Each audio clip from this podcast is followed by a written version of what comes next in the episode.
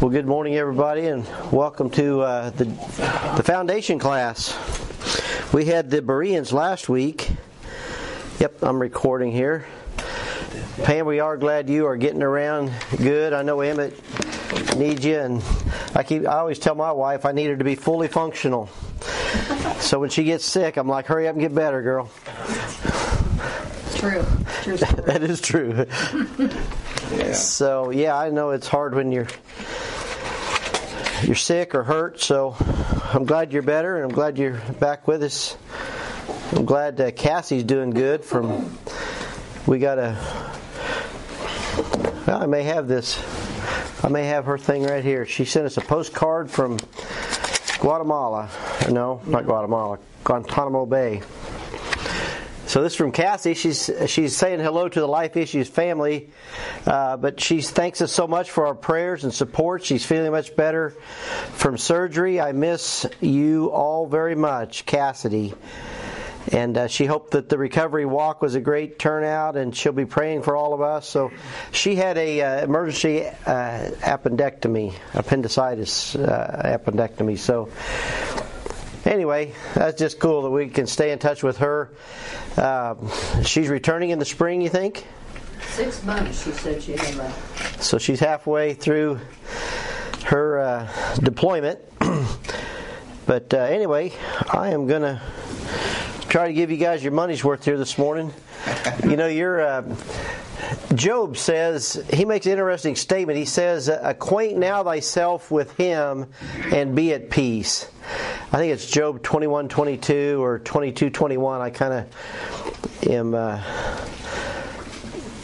uh, dyslexic about that. I, I, get it backward, but it's in Job. And so, you know, I feel like uh, a lot of our messages are maybe not gospel centered. We don't. We may not talk a lot about Jesus Christ as our Lord and Savior, but but we're talking about God. And you know, uh, there's there's a saying that you can love everybody, but you can't be in love with everybody because you don't know them. But as we get saved and we know God is our, our Savior, we know the Lord is our Savior, uh, as we get to know Him, hopefully at some point He becomes our Lord and we fall in love with Him. And so I really look at Jeremiah as getting to know God. And so I, I, hope that we can pull out, uh, obviously, devotional things out of this, but uh, a lot of it is history and a lot of it is, you know, doctrine. And so, anyway, I hope that you're encouraged by Jeremiah. I hope you like it. Uh, most of you keep coming, so I'm, I'm hoping, hoping I, am enjoying this study.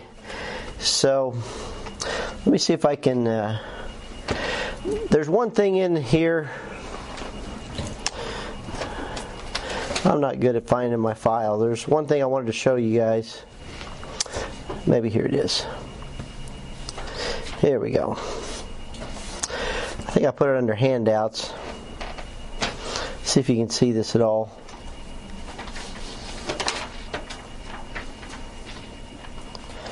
I think that's it, maybe. Major prophets.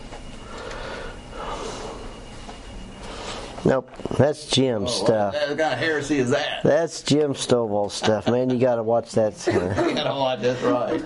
It's got typos in it. uh, we should all look at Jim's material better. Sometimes he puts little hidden things in there to see if we actually read them. Yeah. I forget what I was seeing he talked about a rapper in one of them or something. I, what was it? I, I always stick a sentence in. He'll put a little line in there. Eggs, what they're calling. Programmers do it. Uh-huh. See if this ah this is it. This is what I was wanting to to see. So let's see if I can uh, draw this on the board. So th- this chapter that we're in today is kind of a a long one. And so I thought I would lead in with this. Uh, actually, if, if, if everybody would turn to Daniel chapter 1, go to Daniel chapter 1. I think that's where I want to start out with. Because J- Jeremiah talks about these five different kings.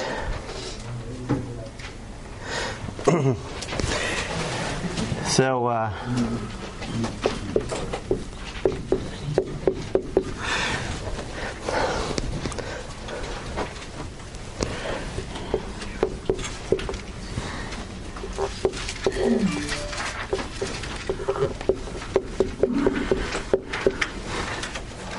I'm gonna put, I think I'm gonna put six of them up here.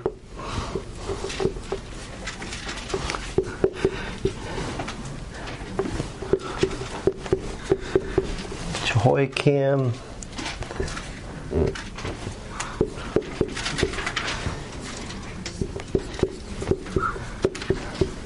Then there's Jehoiachin, and then Zedekiah.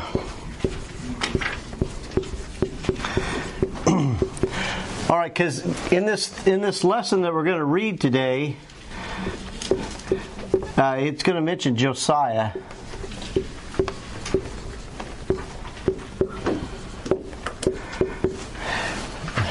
So really, uh, Jeremiah prophesied during all these guys. So who's got Daniel one one that you want to read out loud? In the third year of the reign of Jehoiakim, king of Judah, came Nebuchadnezzar, king of Babylon, unto Jerusalem and besieged it. The third year of who?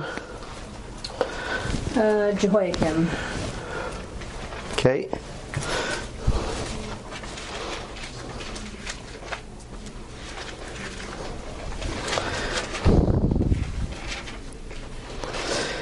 Okay. All right, that's right. So this this guy, so the third year of Jehoiakim, and so uh, this was uh, Nebuchadnezzar. I, want you to see this. So now, now let's all go to Jeremiah 25. That that's uh, what's on your handout. I guess I better put my my uh, Facebook speaker on, so sorry about that for all you that are joining us online. Hope you can uh, hear and see okay. So, yeah, we are in Jeremiah 25. and so now somebody read for us uh, the first uh, verse of Jeremiah 25. Maybe Angie, why don't you read that one also? The word that came to Jeremiah concerning all the people of Judah in the fourth year of Jehoiakim the son of Josiah, king of Judah, that was the first year of Nebuchadnezzar, king of Babylon. yeah, so it almost sounds like. Uh, so th- it was the first year of Nebuchadnezzar, but the fourth year. Let me, let me read here. Uh, fourth year of Jehoiakim. Yeah, in the first year of Nebuchadnezzar. uh, Nebuchadnezzar. So, anyway, um, it's very similar to Daniel 1 1. Did everybody see that? Or Nebuchadrezzar. That's a different one. no, it's the same. It's the same guy. It's it's spelled a little bit different.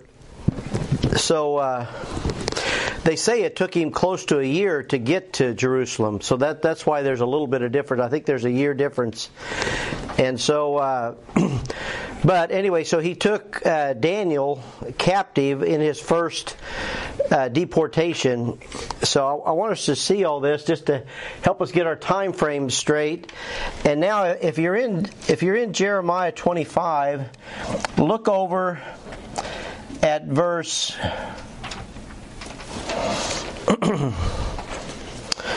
Stand by. It's in verse 2 and 3. It says here, Jeremiah 25, 2 and 3, the which Jeremiah the prophet spake unto all the people of Judah and to all the inhabitants of Jerusalem, saying, From the 13th year of Josiah. So, Josiah, he was a king for 31 years, but it was in the 13th year that Jeremiah began to be a prophet. That's what I want us to see there. And let's read the verse of the rest of verse 3. From the thirteenth year of Josiah, the son of Amon, king of Judah, even unto this day, which is the three and twentieth year, the word of the Lord hath come unto me, and I have spoken unto you, rising early and speaking, but ye have not hearkened. And so from then till uh, what verse one say the the fourth year. Fourth year, yeah. So it's the fourth year that this guy was king. So this distance here is 23 years. Did everybody see that? Anyway, it's kind of technical, but I was I was just kind of measuring all this out and comparing Daniel, and the Bible is just so solid. It's just like it was exact. So from the 13th year of Josiah, he had reigned for 31 years, and from that time till the fourth year, it was 23 years and so anyway it was just it was just cool that it measures out and it's uh, just so true and so anyway uh, that may bore bore you a little bit but it, it's just interesting to me and uh, so uh, here in verses 4 and 5 uh, pam anderson would you read 4 and 5 of jeremiah 25 And the Lord hath sent unto you all his servants the prophets, rising early and sending them, but ye have not hearkened, nor inclined your ear to hear. They said, Turn ye again now every one from his evil way, and from the evil of your doings, and dwell in the land that the Lord hath given unto you and to your fathers forever and ever. Thank you. Uh, uh, go ahead and read verse 6 also. It's connected.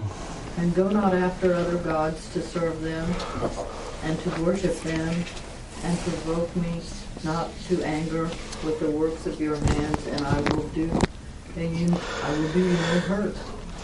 Now, now at the at the first of verse five, it talks about to turn ye again, and what would be a word that we would use for that? Turn ye again. Yeah. Yeah, Jim's saying repent. So uh, that's what I had you put in your blank. He's like uh, all, all these prophets that are rising up early. That's their message. It says, "Go not after these other gods." You know, turn you again. And the Lord is just pleading. And uh, I left you uh, under your teaching point there, this is kind of a definition of repentance that uh, Pastor Randy gives. I, I hope I quote him right here. He says, Repentance is a change of heart that leads to a change of action that leads to a change of life. I, I think that's the way Randy says it. But uh, what do you think he means there when he says rising early? I think four times in the book of Jeremiah, he's like, I've sent you prophets rising early. Uh, what do you think that means? When you see that, are you thinking of something, Pat? Getting up early in the morning? It, it could be, uh, and I, I do think that's a good definition. Uh, Yeah, I think it's got I mean- double meaning. Seeking God first. and- seeking God first. Yeah, it's, uh, before calamity strikes. Yeah. Yeah, Yeah. Uh, yeah. I, I was just really thinking on that. I left you a blank there, and I, di- I didn't really get definitive on that because, but um, it's almost like a warning light on your car. It's like there's something wrong and you need to have it checked out. That, that's kind of what it's saying. He's like, I've sent you these prophets and you're not listening. The, the warning light's going off. And, uh, you, you know, let, let's get real personal here now, even. Isn't that true in our own life? If we're kind of on on a bad path, doesn't the Lord kind of give you, you know, hey, hey, Steve, you know, doesn't He prick your heart? He's like, you know, Steve, you know, this this you know, th- this is either your flesh or this is not of me. We all, we all kind of get those warning lights, or you know, I, I've been in different situations where I, I feel convicted that maybe I didn't witness to somebody. I, I could have shared the gospel with this person. Uh, we just had our next door neighbor die. Um, and I'm convicted about that. He, I always see him out there walking his dogs. I I think he's a Catholic man, and uh, to my knowledge, he wasn't. A, he just kind of. I was a little bit scared of him. To be honest, he's intimidating. He's this uh, 75ish, and he's retired, and uh, you know he, he may not have accepted the Lord before he died, and uh, I don't know. I feel like I should have at least put in some effort there and handed him a track or something. You know what I mean? And so that was just a little warning light to me, like. Uh, the Holy Spirit's rising early, and he's he's pricking. You know, you need to. So you just you never know, and uh, you know we we lost uh, a friend of our or a child of our friends, and. We did pray for this young man. We did try to reach out to their family in, in days gone by, but uh, don't know if he was saved. So, anyway, these, these are things. So, these prophets, God's people, uh, they, they've got a message and they're saying to turn and repent, but the people, and, and you know, uh, even like you know Jim said when they went to Boston, people didn't really listen very good. They they didn't want to talk. I don't know if they didn't have time or they weren't interested or they didn't believe, or maybe all of that.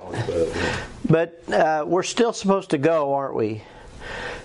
We're, we're still even because we know we're in the last days and uh, people's hearts. You know that that's uh, it's in Matthew 24 where it says. Uh, uh the people's heart waxes cold because of iniquity. And I, I, feel like that's where we're at. People's heart are, you know, just like you would dip a candle into hot, or a, a wick of a candle into hot wax, and you you bring it out, it, it coats that.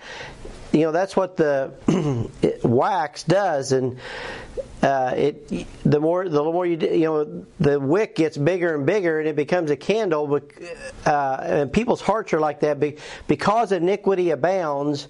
People's heart is waxing colder and colder. It says the love of many wax cold. I think is how it says it. Uh, and so that's kind of where we're. So that's really some people have said that's the only sign that we'll get before the rapture is just people uh, the love of many is going to wax cold. So there's there's not a lot of love in the world and and yet we we need to speak out. We need to be like these prophets. Uh, you know Jeremiah is kind of like uh, Noah. He did, he didn't get a lot of converts.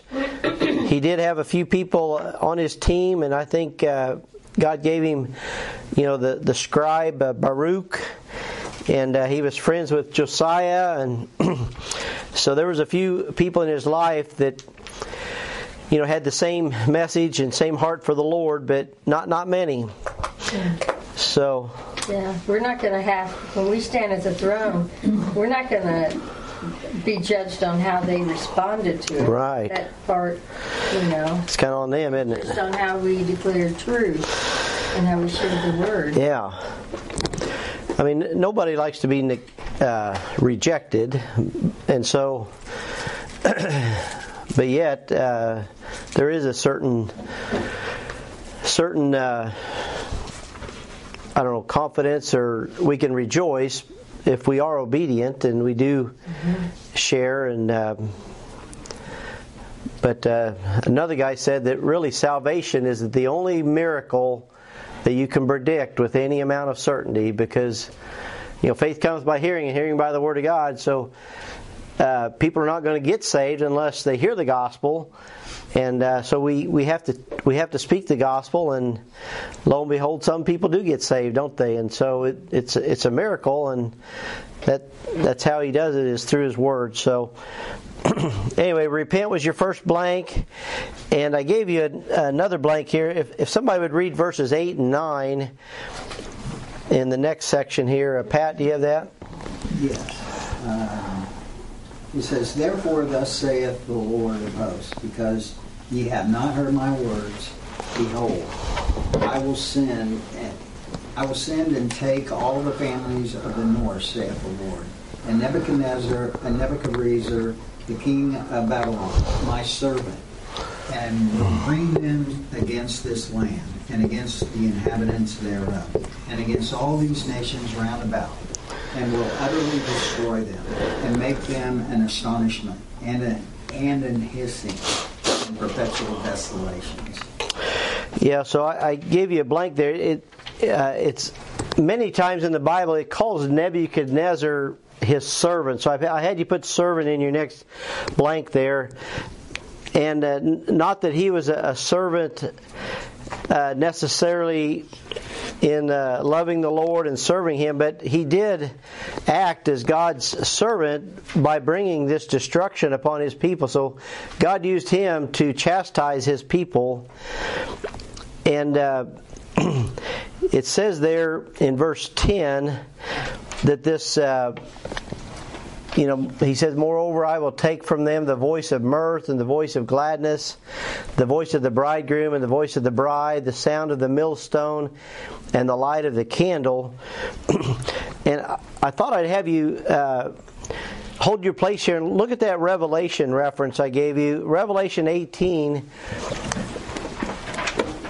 because what, what we're going to see here, in fact, I'll let somebody else turn and uh, Jim, maybe I'll have you read that when you get there. But so, so what God's doing is He's using Babylon and the king as His servant to chastise His people and take away this joy and gladness and candle and bridegroom and bride.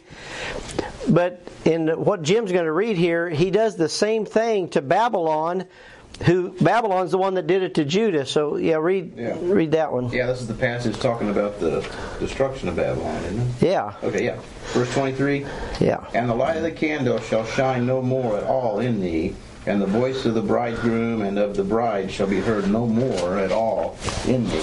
For thy merchants were the great men of the earth, for by thy sorceries were all nations deceived. Isn't that wild? It says almost the exact same thing about Babylon there is going to happen to them as they did to God's people, Judah. So anyway, that was just a wild uh, cross reference, isn't it? And so that's that's good to maybe mark in your Bible. So God is chastising His people, and that's what I put in your teaching point is the word chastising. The Jews endure chastising, and uh, you can spell it because the verse right beside it says, "Now no chastening or chastising." For the present seemeth to be joyous, but grievous. Nevertheless, afterward it yieldeth the peaceable fruit of righteousness unto them that are which are exercised thereby. And so that's just, uh, I feel like that's what happened to the Jews as they got sent into uh, Babylonian captivity. And uh, read verse 11 here in Jeremiah 25. Uh, does somebody else have that? Uh, Jason, do you, are you in Jeremiah 25? Can, read verse uh, 11 for us.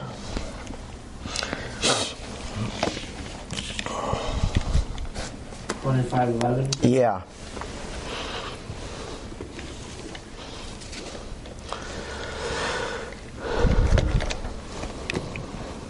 And the whole land shall be desolation and an astonishment. And these nations shall serve the king of Babylon seventy years. So th- there is the prophes- prophecy of 70 years of this uh, desolation and the time that uh, Judah would be in captivity. And it's several times. Uh, I gave you three or four of those references. We, we don't necessarily need to look them up. But Daniel uh, nine two and even in uh, Jeremiah twenty, we can we can flip over to twenty nine ten. It's a couple pages over to twenty nine ten. It says. Uh, 29:10 For thus saith the Lord that after 70 years be accomplished at Babylon I will visit you and perform my good word toward you in causing you to return to this place. And then uh, the famous verse uh, that Pat brings out a lot, verse 11 For I know the thoughts that I think toward you, saith the Lord, thoughts of peace and not of evil, to give you an expected end. So God promises after those 70 years to visit His people and give them uh, that peace and that expected end. So that that's good. So anyway, we see it here in Jeremiah these 70 years. So it was really it it kind of it kind of depends on what you read, but it's usually uh, 587 or 588 BC. Uh, they were taken. That's when Nebuchadnezzar uh, destroyed the temple. Yeah. That's kind of the that's kind of the It starts the times of starts Gentiles. starts the times of the Gentiles of governing, and uh, it's around five seventeen that uh, Zerubbabel uh, he builds the foundation. They they come back to the land, so it it is. Uh, exactly 70 years as the Lord prophesies that they're away. And, and what Jim pointed out, uh, times of the Gentiles, they don't have a king anymore. I think Zerubbabel, there's two or three guys. I think Nehemiah is one of them. They're called governors. And so they're still kind of under the rule of either Babylon or Persia. Greece. I mean, it's until 1948 they Yeah. self-ruled. That's why 1948 is such a big deal. Yeah, so all the way from this year till 1948. So that's over about 2,500 years. Uh, Israel was not uh, governed. I mean, it was governed by others, by Gentile nations. So that's why that's really significant. So I don't know if you can see that I'm kind of down low, but anyway, well, let's move on. I'm trying to think what I want to. It says there in verse 12, Jeremiah 25 12, it shall come to pass when 70 years are accomplished that I will punish the king of Babylon. Uh, and that nation, saith the Lord, for their iniquity and the land of the Chaldeans, and I will and will make it perpetual desolation. So God really turns the tables on them. The same thing they did to the Jews, God does to them. And so that's kind of my teaching point there is from Galatians is you know we reap what we sow. There, there's a sowing and reaping, and they they bring destruction on God's people, and God allows them to be destroyed. Now, uh, turn with me to Daniel. I want you to see this, Daniel chapter five. If you can, uh, I, I need to mark my place so I can turn there myself. Let's all turn to Daniel chapter five. It's really this whole chapter of Daniel 5, but we're only going to read the last couple verses. Let's see, Ezekiel, Daniel. I think it's verses 30 and 31 of uh, Pam Jackson. You want to read these? I think that's where I'm at. 30 and 31 of Daniel 5. Yes. And that night was Belshazzar, the king of the Chaldeans, slain. And Darius, the Median, took the kingdom, being about three score and two years old. All right. Uh, I know some of you may be able to say this better, but uh, I don't know if this guy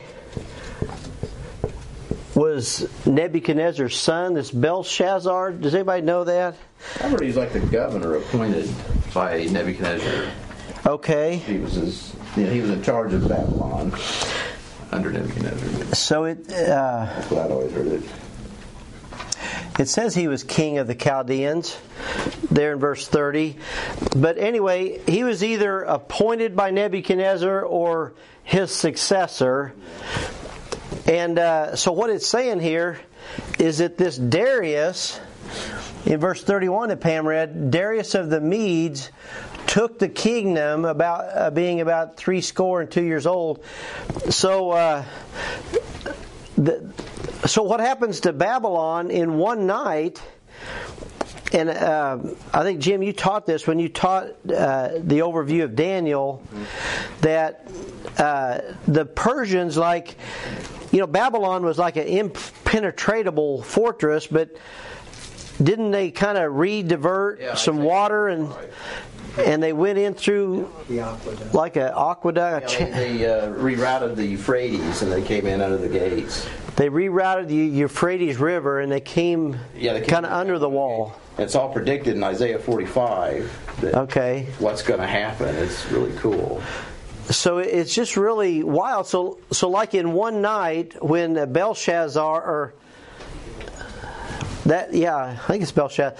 He he's drinking of the golden cups that they had taken from Babylon or from Jerusalem. When they defiled the temple. They took all these vessels and they were drinking out of the golden cups. And that's when he sees the handwriting on the wall. Most of us know that story. But at the end of that that's what happens. In one night they lost the kingdom. They were destroyed. And so the persians uh, so i'm just trying to uh, teach here that they reaped what they had sown and uh, babylon was so brutal toward God's people by starving them and killing them with the sword. Uh, and then, sure enough, the same thing happened to them, and it happened uh, as quickly as it did to the Jews. So, anyway, just really a wild story. So that that's the end of the the Babylonian empire per se, and the Medes and the Persians take over right there with Darius, the kings of, of Median, of the Medes. So anyway, all right, back to chapter 25 of Jeremiah. Now this this section is kind of a long section. And in verse uh, 15 and 17, uh, Jim, would you read 15 through 17 of Jeremiah 25? Yep. For thus saith the Lord God of Israel unto me Take the wine cup of this fury at my hand, and cause all the nations to whom I send thee to drink it. And they shall drink, and be moved, and be mad, because of the sword that I will send among them. Then took I the cup at the Lord's hand, and made all the nations to drink, unto whom the Lord had sent me. So th- this uh, this is pretty wild. So just this morning in my reading, I, I read Matthew 26. And uh, we're all familiar with when Jesus prayed in the Garden of Gethsemane that he prayed that this cup would pass from me.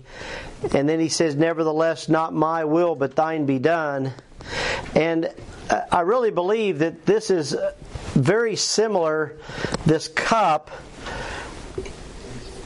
is what is poured. Uh, I gave you a blank there. I put the word wrath, uh, and I do that partly because that's what it says in Revelation 14. It it talks about his anger, his fury, his wrath, and so in this section of Jeremiah, uh, this is kind of an international judgment, is what I was. Uh, reading in the commentary I was looking at, it's kind of an international judgment, and it um, I was going to draw a picture. We can we can all picture maybe pouring your coffee, uh, but you can just picture God is pouring out His wrath, and it's affecting all these nations.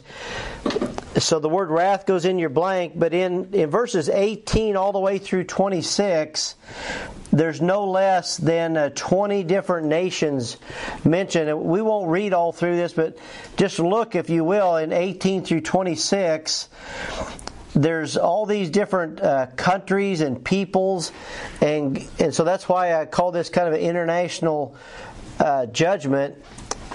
And all these nations, uh, I believe, are against the Jews, and so God's pouring out His wrath on them. And look at the end of verse 26.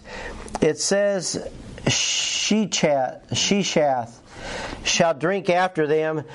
And I gave you a blank on your handout under letter B. Uh, it's on the back page of your handout. Letter B says these 20 plus nations drink of the cup, and this Sheshach means thy fine linen.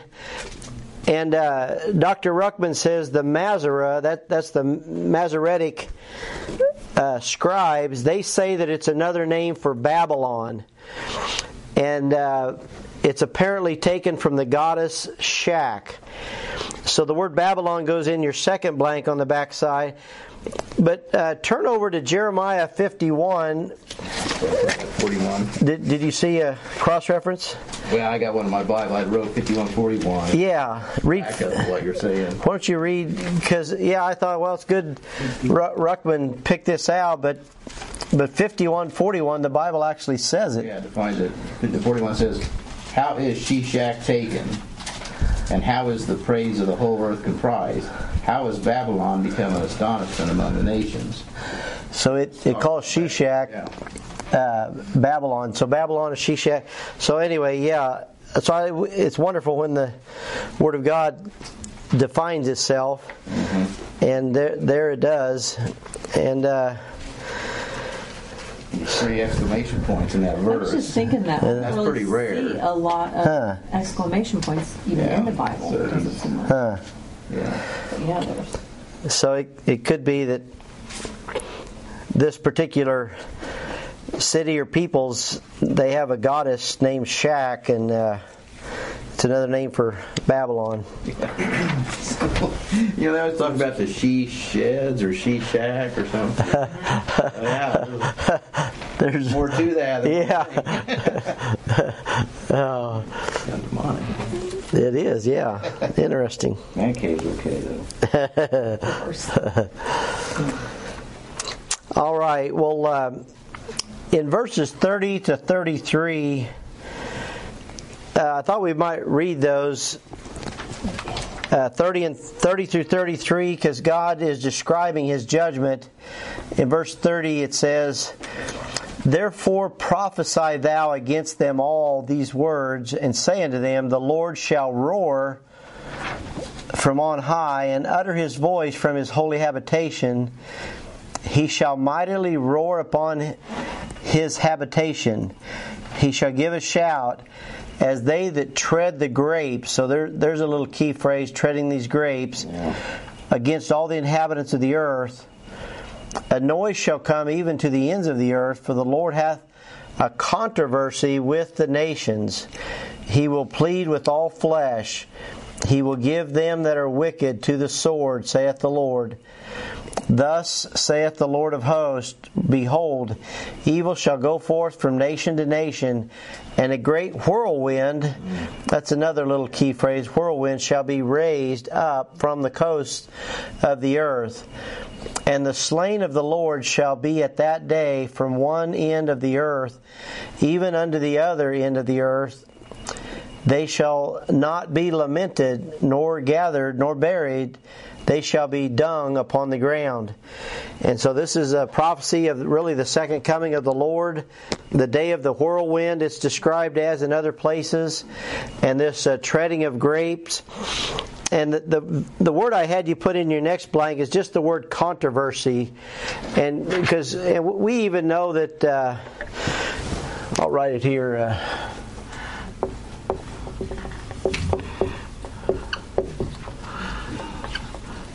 I probably spelled that wrong, didn't I?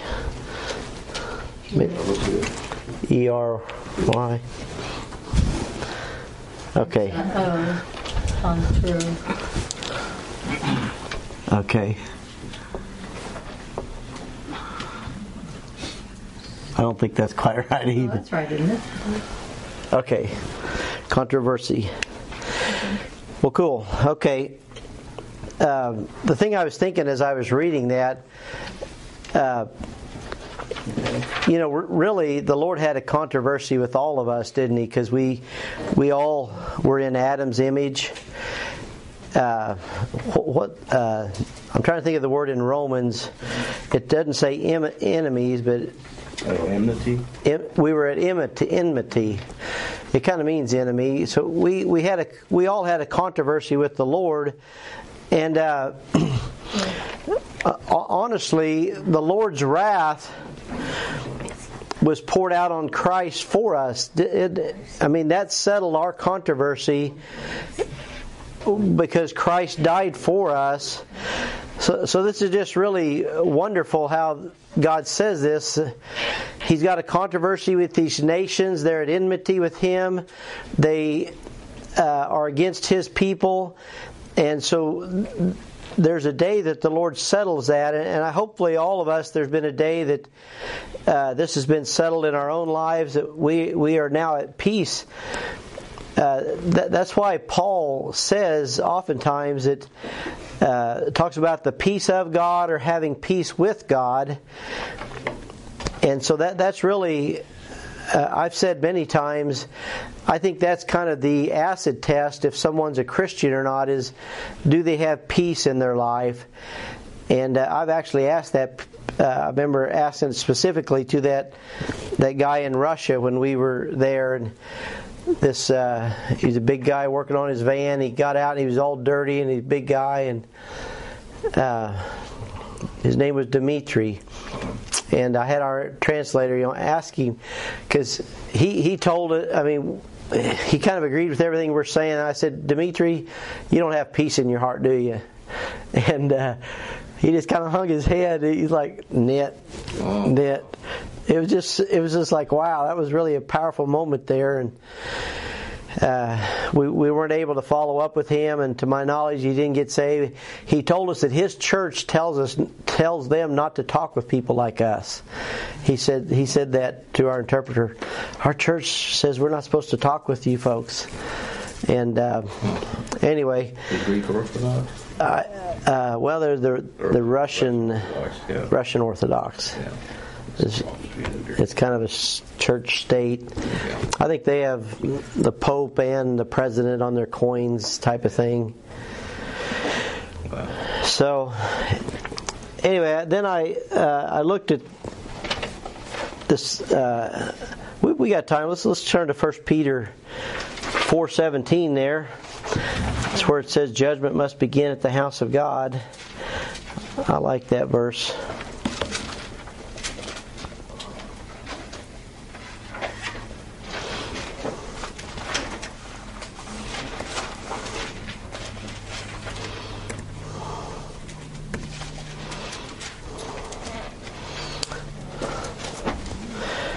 Not connected to the internet. Uh, Yeah. I was going to look at it. Trouble. Okay, well, if somebody can uh, read that for us when they get first, first. First Peter four seventeen. Yeah. For the time has come that judgment must begin at the house of God, and it, uh, and if it first begin at us, what shall the end be of them that obey not the gospel of God? Yeah, so we, we say this almost every time when we take the Lord's Supper that we're to examine ourselves. And, um, you know, the Lord really holds His people to a higher standard than He does the world, doesn't, doesn't He? Uh, we, we can't, we can't uh, get away with things that other people can, you know what I mean? Uh, I'm thinking of the time when. You know, a friend of mine, uh, he was a teenager, and they're smoking pot in this car. And they, they get pulled over by the police, and they're all for smoking pot, but only my friend's son, he was like the only Christian in the group, and I think he's the only one that had to go to jail. He's like the only one of the four. For some reason, they kind of picked him. I feel like, you know, God was disciplining his own children at that time. And uh, anyway, I see things like that, and I I feel like many of the people incarcerated up here are are uh, oftentimes you know God's children. They're they're they're Christians, and He's just given them that proverbial time out uh, so that they'll get get right with Him, and so uh, He does those things. Uh, all right, this last section. 34 through 38 this really deals with the principle that the leaders of Judah where God not only pours out his cup of wrath on these nations but specifically the leaders and verse 34 says, Howl, ye shepherds, and cry, and wallow yourselves in the ashes, ye principal of the flock. For the days of your slaughter and of your uh, dis- dispersions are accomplished, and ye shall fall like a pleasant, a peasant vessel. Um, I'm going to get a drink of water. Uh, hey, Emmett, would you would you mind reading the rest of those uh, 35 to the end? And the shepherd shall have no flock to escape. A voice of the cry of the shepherds and the howling of the principal of the flock shall be heard, for the Lord has torn the pasture, and the peaceable habitations are cut down because of the fierce anger of the Lord. He has forsaken covert as the lion, for their land is desolate because of the fierceness of the oppressor and because of his fierce anger. Yeah, thank you. And uh, it was back in verse 30 where the Lord roared. He, he you could tell he, he was angry. And here in the verse uh, 38 that Emmett read, it, it says he's as a lion. And so I kind of keyed on that. That's what goes in your verse, your last blank there, the word lion. And and uh, uh, oftentimes I think that's what's uh, really I've heard that that just the the lion's roar is very just terrifying. And uh, so the devil kind of counterfeits that, and in First Peter, he's he is as a roaring lion, seeking whom he may devour, and so he tries to imitate and uh, and here here it says that God is as a lion, and we know that Jesus Christ uh, is the true lion of the tribe of Judah, and so he's likened to a lamb and a lion. I forget what song we sing, but anyway, he's there. One of the songs we sing's got a picture of the lamb and the lion. And so the devil is likened to a roaring lion, but Christ is the true lion. Was my teaching point there. And uh, on, on your handout, the shepherds, the principal of the flock, they howl. And uh, Jehoiakim is one that uh, did not have a burial or a lamentation. So this this practically happened to the kings of Judah, as well as it's going to happen. Uh, at uh, the Lord's return, this Jehoiachin, he was taken captive to Babylon in Second Kings. And I, I read some of these passages from the Kings this week, and it's just it get it gets really into the story. So hopefully we're all kind of putting our Bible together a little bit. And uh, Zedekiah, he had his son slain before his eyes. Uh, before they put out his eye, they, they poked his eyes out after he watched his kids be killed, and then he was taken captive to Babylon, and uh, I think he died uh, shortly thereafter. So anyway, these principle of the shepherds, uh, God even holds holds them to a higher standard. And anyway, uh, so the nobles and the rulers they will not escape, but they will be taken to Babylon. And uh, anyway, uh, hopefully, hopefully this is all uh, interesting. I think I. Cool. It's so cool how all these passages have double prophecy. You know, there's a short term prophecy, like you're saying. These things really did happen. You know, instead of when the Medes came down and they did these things. There's the Yeah, future prophecy. yeah, they're So, like our Jewish friends read this, like in the, the, the Jews today. Oh, yeah, that's what happened. They don't see that, that what we see that it's going to happen. The prophetical part. Yeah. Uh, It's. Yeah. So when they read the return of the Jews to the land, they think of probably Zerubbabel and Oh, yeah. Ezra and Nehemiah, Yeah. where they're they do return to the land, but there's a, a you know he they don't have the New Testament where blindness in part has happened to Israel to the fullness of the Gentiles be come in, and so that's that's a good point. Any, any other thoughts? Uh, I thought I was missing somebody, but uh, this Shallum is the same as Jeho- Jehoaz, I believe. And, uh, you know, we said this guy reigned 31 years. Uh, this person was only three months. And uh, this one was 11 years. And uh, this one was only three months. And then this one was 11 years with Zedekiah.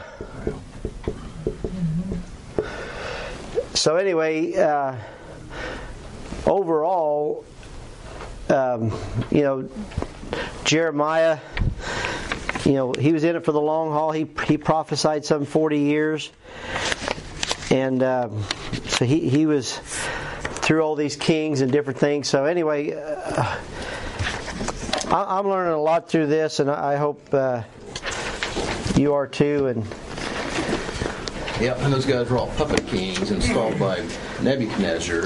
Yeah. And that they would give him tribute and, and be good, and they weren't. yeah, they rebelled against him, didn't they? Keep coming back. Yeah. Yeah.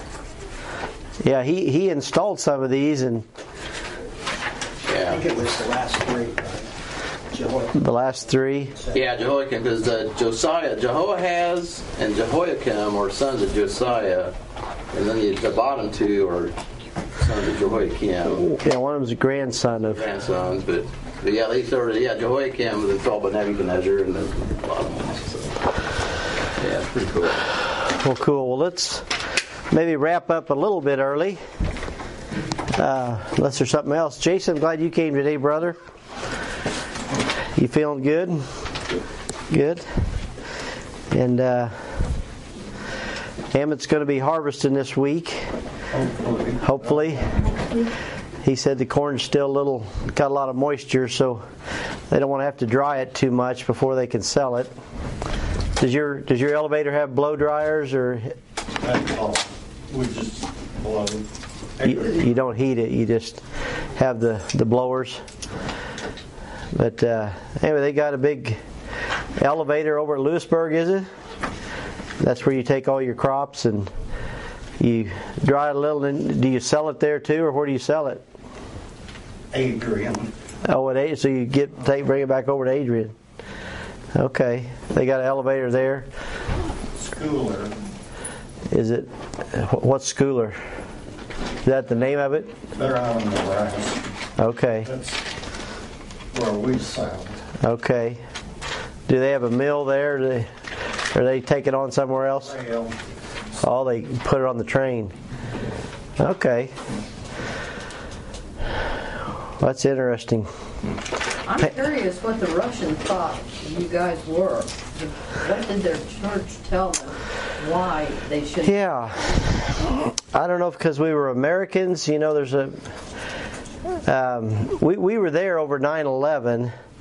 So. Um, and we, we thought we might have a better impact even at, so everybody kind of remember where they were at on 9-11 but we were on a dirt road handing out tracks And talking to him when it happened. I mean, huh you might have been talking to that guy when 9/11 happened. uh, yeah it was right yeah, it was right around there yeah we were out talking to people.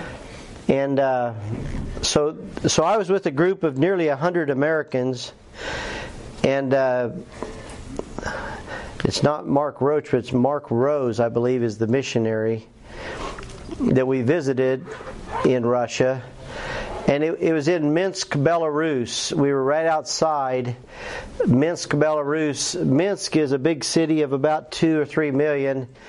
And so most of the people in the village we visited would get on train like a mass transit. So they said only like one in four people had a TV where we lit, where we went, and probably fewer than that had a car. So most people walked or had a bike, and. Um, so we, we tried to witness around the train as people were getting on, and it's about a 20 mile commute from this village to uh, where our missionary was to Minsk, Belarus. So Minsk, Belarus is Belarus is called White Russia, and so it borders Poland. And so we weren't maybe as far as Moscow or is it St. Petersburg's a big city of theirs.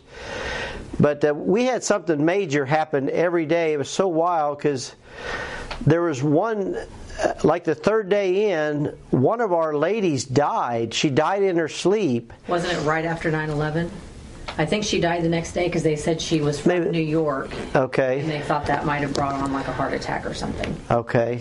Is what I remember. So, uh, so the missionary had to figure out how to get her body to St. Petersburg. And so uh, they actually they actually passed the hat. You know, can anybody help? It was going to be like fifteen hundred or two thousand dollars to get her body moved, and and uh, then 9/11 happened, and of course nobody's got a cell phone.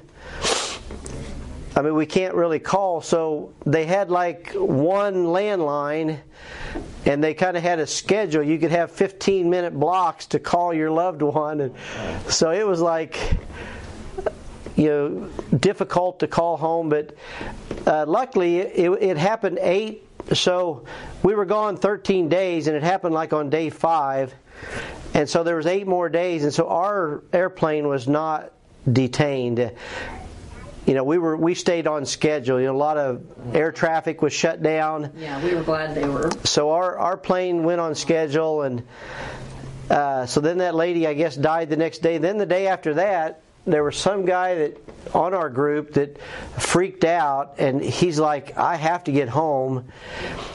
And so some way he caught a plane to somewhere, and then that plane went to Canada, and then because you know U.S. airspace was shut, so he ended up get, getting home later than we even did. Uh-huh. Wow. But he he was like arguing with everybody, and so there was just something major happened every day that we were there. Uh, but anyway, I don't know if this Dimitri, why they would tell him not to talk to us. Maybe because I really don't know. Just, uh, you know, we, we might tell people, you know, that the Jehovah Witness don't have sound doctrine. So maybe they were, Yeah. the church was trying to protect their people from, you know, don't don't listen to these Bible believers. They're off the mark or something. Maybe I don't know. Yeah, it'd be a branch of the Catholics, you know, from the back. Yeah. And, you know, they're not supposed to read their Bibles. You know, the priest will tell you what you need to know. Yeah, Read the Bible, don't talk to these guys. yeah, You'll be confused. yeah. Probably where it Oh, comes that's too bad. I tell you, the Russian ladies, so they were building this nice big church there. So we stayed in it before it was finished. So it didn't have glass in the window. So, I mean, we could, it was nice weather. So, you know, it wasn't too cold or wasn't too hot. So we all just, it was cold at night and kind of hot in the day. And, uh, but every morning, we would walk down and uh, some of the Russian ladies that had gotten saved, they were making fresh bread. They had the best rolls, and uh, anyway, so those are some memorable things. To a saved lady out in the middle of that field. Yeah, yeah. One lady sheep or something. was shepherding sheep. Uh, since it's kind of a communist country, they they don't have fences. And so they just kind of have free range. You might see a horse tied up somewhere. And so this lady was shepherding some sheep. And uh, we, we went out and witnessed to her. And she was just very pleasant. And we, we tried to offer her a, a New Testament. She goes, knit, knit. And she reached in her little shepherd bag and she's got a Bible in there. And so she's a saved lady out there in the middle of this field. And I just thought, wow, this this is the uttermost. We're on a dirt road, and uh, me and Mike Kristanzik and uh, our translator. Anyway, so all right, well, let's uh, pray, and we'll be uh, done today. Uh, Heavenly Father, we do thank you for all you're doing in our lives. I thank you for uh, this class, the foundation. I pray you will establish the foundation of Jesus Christ in all of our lives. I know uh, each of these folks have a heart to to minister and to witness and to see people saved and uh, converted to your kingdom. And, and Lord, we. Are just mindful as we read about you pouring out your wrath that there are still lost people, and we, we know some of them, Lord. And so I pray you'll uh, grant us the grace that we need to speak to people and uh, share with them what you've done in our lives. Just uh, thank you for each person here, and uh, thank you for this church, Father, who uh, we do uh, believe and teach and preach the Word of God is is your actual is your actual words, and uh, we thank you for it and preserving it down to this day so we can have it and read it. And uh, just pray you open our eyes of understanding that we might behold wondrous things out of your law. In Jesus' name, amen. All right, goodbye, Facebook book people. See you soon. Good, good. Thank you.